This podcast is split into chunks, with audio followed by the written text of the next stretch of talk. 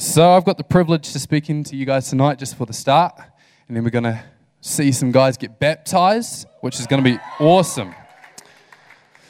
So in Acts chapter 2, it talks about Pentecost. If you don't know what Pentecost is, that's when Holy Spirit came down and settled among the church. That's where the church was born. That the church was born in fire, and that fire has always been intended to be the fuel in our tanks. And you may have come here as dry as wood. But the good news for you, if that's you, is that the drier the piece of wood, the faster it burns. And so by the end of tonight, I declare that you will be filled with the presence of God, that you will be on a whole new level in Jesus' name. So, for, for the next little bit, I'm going to preach to you guys from the book of Luke. Um, and I'm not going to preach for too long, but what I'm about to say is really, really, really important. So I encourage you to keep your ears open. So I'm going to be preaching from Luke chapter 9, from verse 57. It starts off saying, As they were walking along, someone said to Jesus, I will follow you wherever you go. But Jesus replied, Foxes have dens to live in, and birds have nests, but the Son of Man has no place to lay his head. He said to another person, Come follow me. The man agreed, but he said, Lord, first let me return home and bury my father. But Jesus told him, Let the spiritually dead uh, bury their own dead. Your duty is to go and preach about the kingdom of God. Another said, Yes, Lord, I will follow you, but first let me say goodbye to my family. But Jesus told him, Anyone who puts a hand to the plow and then looks back is not fit for the kingdom of God. So, in many of your Bibles, that, that passage will have a title, and that title will be something along the lines of The Cost of Discipleship or the cost of following Jesus. Who here believes that there is a cost for following Jesus? And that's what I'm going to be talking about tonight. So, there are many people who, when they preach the gospel or when they share their faith, they share it like this. They share it in a way of saying, Man, when you give your life to Jesus, your life is going to be perfect. It's going to be perfect. You're going to become wealthy. You're going to become healthy. You're going to become wise. All your troubles and suffering will go away. People preach the gospel like that. I'm sorry to burst the bubble, but that's not how it goes. And when people walk into Christianity or give their lives to Jesus with these preconceived ideas and expectations, they don't last long because they've come in with these crazy expectations that everything bad is going to go away. But Jesus didn't promise that. But I can tell you that people that aren't in a relationship with Jesus also go through troubles and suffer. And I promise you that your suffering and your troubles will be a lot easier with Jesus than without Him. So I don't preach the gospel like this. I'm not going to promise that your life will get perfect. The reason why I don't preach like this is because Jesus didn't. And we're called to imitate God. We're called to imitate Jesus. So notice in the very first part of this story in Luke, there were three people who came to Jesus. And the first one says, I will follow you wherever you go. How many of you think that sounds like a pretty good offer? Like, don't you think Jesus would be happy with that? I'll follow you wherever you go. That's pretty good if you were to ask me. I would be happy with that. And so, why was Jesus not? Why did he answer like he did? What you have to understand is that in that culture, there, if you were a teacher or a rabbi, you had responsibility over your students. So Jesus wasn't the only rabbi. There were other uh, teachers and rabbis going around with students. But the rabbi was responsible for their students. They had to provide their food, their shelter, their clothes. They had to have full responsibility over them. And so, if you were an intelligent student, you would not look for just a teacher, but you would shop around for a teacher who would give you the best employment package, for the best benefits. That's what an intelligent student would do. And so, as this young man went to Jesus, he says, I am willing to do anything, I am willing to go anywhere. That sounds pretty good. But really, what he was implying was, I'm willing to do anything for you. So, what are you willing to do for me?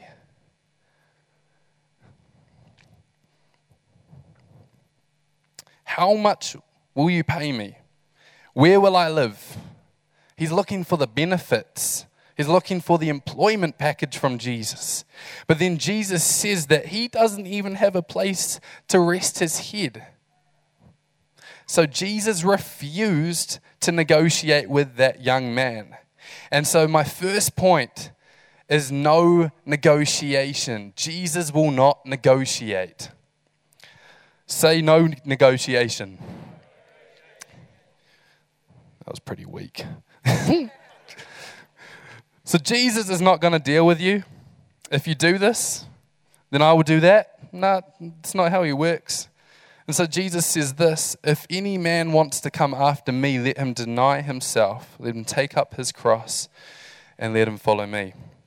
And this is the call of the gospel. And that is what the call is for all of you tonight. And so, a good example of that is Dad used to be a real keen motorcyclist. He used to race, do some comps. He was pretty good at it too. And he used to say to God, I will give you my life.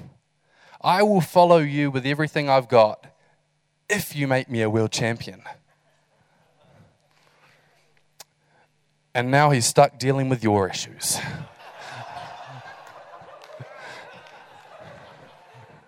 but he loves it. Trust me, he loves it. He's not complaining most of the time. So Jesus is looking for people that will say yes with no negotiation. Steve McCracken asked the challenging question this week in his blog. He said, With God, are you an obedient follower or an arguing negotiator? So, number one, no negotiation. Number two, no procrastination. In verse 9, we see the second story. Oh, 59, sorry. It says, He said to another person, Come follow me. The man agreed, but he said, Lord, first let me return home and bury my father. But Jesus told him, Let the spiritually dead bury their own dead. Your duty is to go and preach about the kingdom of God. And so I was raised in the church. Well, mum and dad's, you know, been pastors basically most of my life, if not all. All. And so I've heard the story a lot of the time. And to be completely honest with you, I hated it. It always it always offended me. I thought Jesus was being so unreasonable. Like, seriously, think about it. If your dad died and the funeral was on that afternoon. Jesus comes up, taps you on the shoulder, and says, Come follow me now. You're going to have the same response as him, surely, right? You're going to want to have the same request. You're going to just want to go to his funeral. You want to bury him. That's, you know, pretty, pretty crazy. And he didn't even say no. he said yes. But first, let me go bury my father. He had one little request, and that seems pretty reasonable. So I was reading the passage, and a, a beautiful thing about the Bible is that if we don't understand something, we can go to the author. It's pretty cool. And so I asked the author, I said, Lord, I don't understand. What are you doing here? Why are you being a muppet? and so then Holy Spirit answered me with another question, which he does a lot. And he said, what makes you think the father was dead? So, you know, me being me, I'm going back to the passage and I'm reading, I'm reading. you know, trying to find a, a way where I can prove God wrong, because that always works out. And I couldn't find anything. And so basically, what Holy Spirit started to talk to me about was that he, he kind of answered more questions. And he said, I bet you that that son was the oldest son in the family. And that son, when his dad was going to die, he would claim an inheritance. So he uh, understood that after he claimed his inheritance, that would be a better time to start following Jesus. The problem was not that he wanted to honor his father, the problem was two words but first. Those two words are dangerous. Don't catch yourself saying but first. The devil knows that people will say yes to Jesus. It's going to happen. But if he can get people to say but first, then he's succeeded. Then, and he can stop following, uh, stop people from following Jesus today. Because the devil knows something that we look past a lot of the time, and that's that tomorrow is not guaranteed. And so today is the best day to start following Jesus. What that young man didn't know is that three years later, Jesus would be getting slaughtered on a cross. Wouldn't see him again, wouldn't cross paths with him again. I bet you in his head he would have been thinking, oh, Jesus will be preaching in 30 years' time. Nah, he missed out on that opportunity. The opportunity of a lifetime must be seized in the, opportu- on, in the lifetime of the opportunity. I'll say that again. The opportunity of a lifetime must be seized in the lifetime of the opportunity.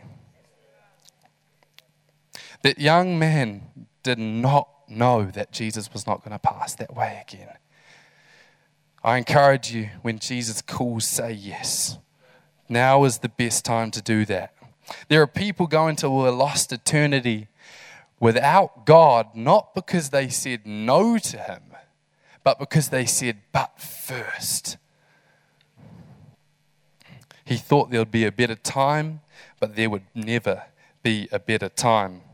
2 Corinthians 6 2 oh, says, Indeed, the right time is now. Today is the day of salvation. Today is the day to follow Jesus. Today is the day for a relationship with God. It's all about a relationship. Doesn't want a religion. He hates religion. It's all about relationship. So from verse 61, it says, Another said, Yes, Lord, I will follow you, but first let me say goodbye to my family. But Jesus told him, Anyone who puts a hand to the plow and then looks back is not fit for the kingdom of God. So, point number one, there can be no negotiation. Point number two, there can be no procrastination. Point number three, there can be no hesitation.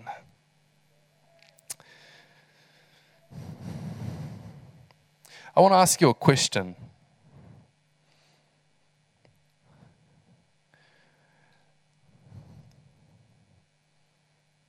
Some of you listening right now may have been called by God may have been called by God as a child, may have been called by God as a teenager. Oh, yeah, yeah, I'll follow you, God. Just let me live my teenage years. Let me go party. Let me have some fun, and then I'll follow you. But first, maybe an adult, Jesus calls. Yeah, I'll follow you. Oh, but but first, let me just start a family, have some kids, get my dream job, maybe as even elderly. Follow me. Yes. But first, let me retire. Let me claim my pension.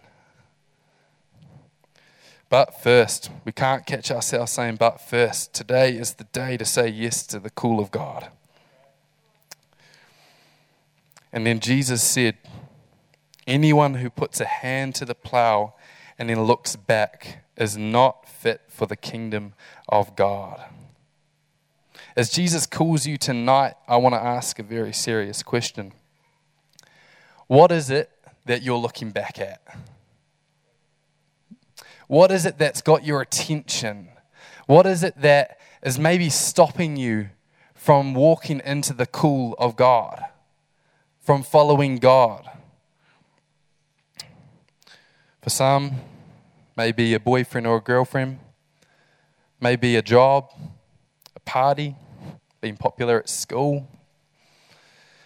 Whatever it is that you're looking back at when Jesus calls, there is nothing that is worth missing the call of God.